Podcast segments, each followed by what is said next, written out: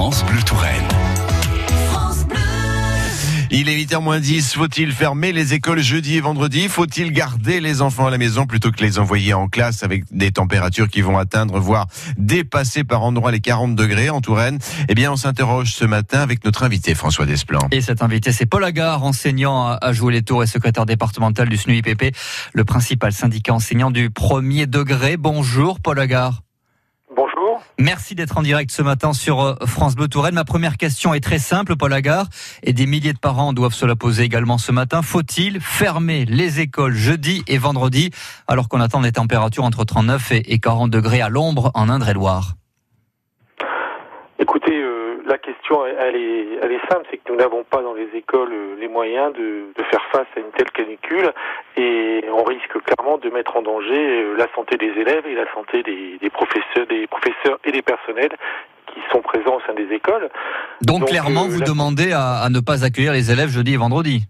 En tout cas, on a déjà fait une demande auprès de Monsieur l'inspecteur d'académie pour que les parents qui souhaitent garder leurs enfants euh, puissent le faire.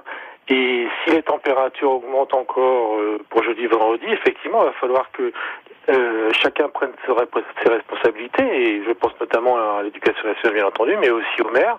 On l'a vu par exemple euh, en Corse à Ajaccio, qui, où des températures identiques avaient été atteintes. Oui et où euh, le maire avait décidé de fermer les écoles. Ça peut être le maire qui, qui décide cette, euh, qui prend cette décision au cas par cas. Ça peut être ça. Oui, tout à fait, là, nous, on va, ce qu'on va faire, c'est qu'on va proposer à nos collègues de saisir ce qu'on appelle le comité d'hygiène sécurité, parce qu'on considère que on a la santé de nos élèves, mais aussi des personnels, peut être mise en danger, et qu'il y ait une réponse claire et précise de notre employeur, de notre hiérarchie, pour euh, assurer de bonnes conditions euh, pour travailler jeudi et vendredi notamment.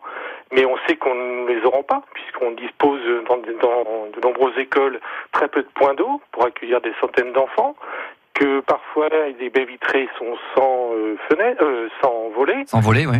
Euh, qu'on n'a pas de climatiseur, enfin qu'on ne dispose de rien du tout. Alors il est un petit peu facile de faire porter la responsabilité sur les directeurs et sur les équipes euh, pour faire face à une telle situation. Donc on considère que là, euh, c'est bien à notre hiérarchie et aux municipalités de prendre la responsabilité et d'assurer la sécurité de tout le monde. Aujourd'hui, vous dites clairement que dans la plupart des écoles d'Indre-et-Loire, comme euh, ailleurs en France, j'imagine, euh, les écoles n'ont pas les moyens pour limiter la chaleur et, et la fournaise qui est attendue euh, en fin de semaine dans les salles de classe. Non, c'est clair. Mais on le voit bien même le ministre de l'Éducation a, a, repoussé le brevet, c'est que même dans les collèges, dans des structures un peu plus quand même assez importantes, disposant de, plus de moyens, il euh, n'y a pas les, les, outils pour pouvoir y faire face. Donc dans des écoles maternelles et primaires, c'est encore plus difficile et plus compliqué, voire impossible, de faire face dans des conditions raisonnables à cette canicule. À, à vous écouter, on imagine mal finalement que les écoles puissent s'ouvrir en fin de semaine, euh, franchement. Bah, écoutez, euh, on nous serions dans une dans une entreprise privée, euh, aucun aucun aucun responsable laisserait autant d'employés travailler dans des conditions extrêmes. À ce point-là. On, a, on a du mal quand même à comprendre qu'on le fasse pour les élèves. Ouais. Ouais, c'est vraiment la, la santé des, des, des, élèves et des, des enfants et, et, et, de, et, des enseignants qui, qui est en jeu. On l'a, on, on l'a bien compris. Euh, même si les, allez, les mairies euh, mettent en place, euh, apportent des ventilateurs, peut-être même des climatiseurs d'appoint ou des brumisateurs, ça ne suffira pas selon vous? Alors moi, j'ai jamais vu. Hein. Je sais pas. ah, vous l'avez jamais vu ça D'accord. Vous de mairies qui mettaient en place des climatiseurs ou euh, des points d'eau supplémentaires, des, des brumisateurs dans les écoles. Moi, je ne l'ai jamais vu. On est allé à Saint-Pierre-des-Corps. On était à Saint-Pierre-des-Corps ouais. hier. C'est ce, carrément des parents d'élèves qui apportent ce genre d'équipement.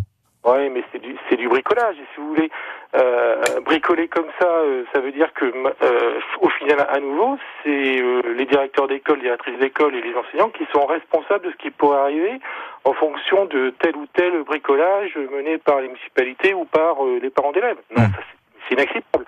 On parle de plus de 50 000 élèves accueillis dans les écoles primaires et, et maternelles. C'est quelque chose qui est extrêmement sérieux.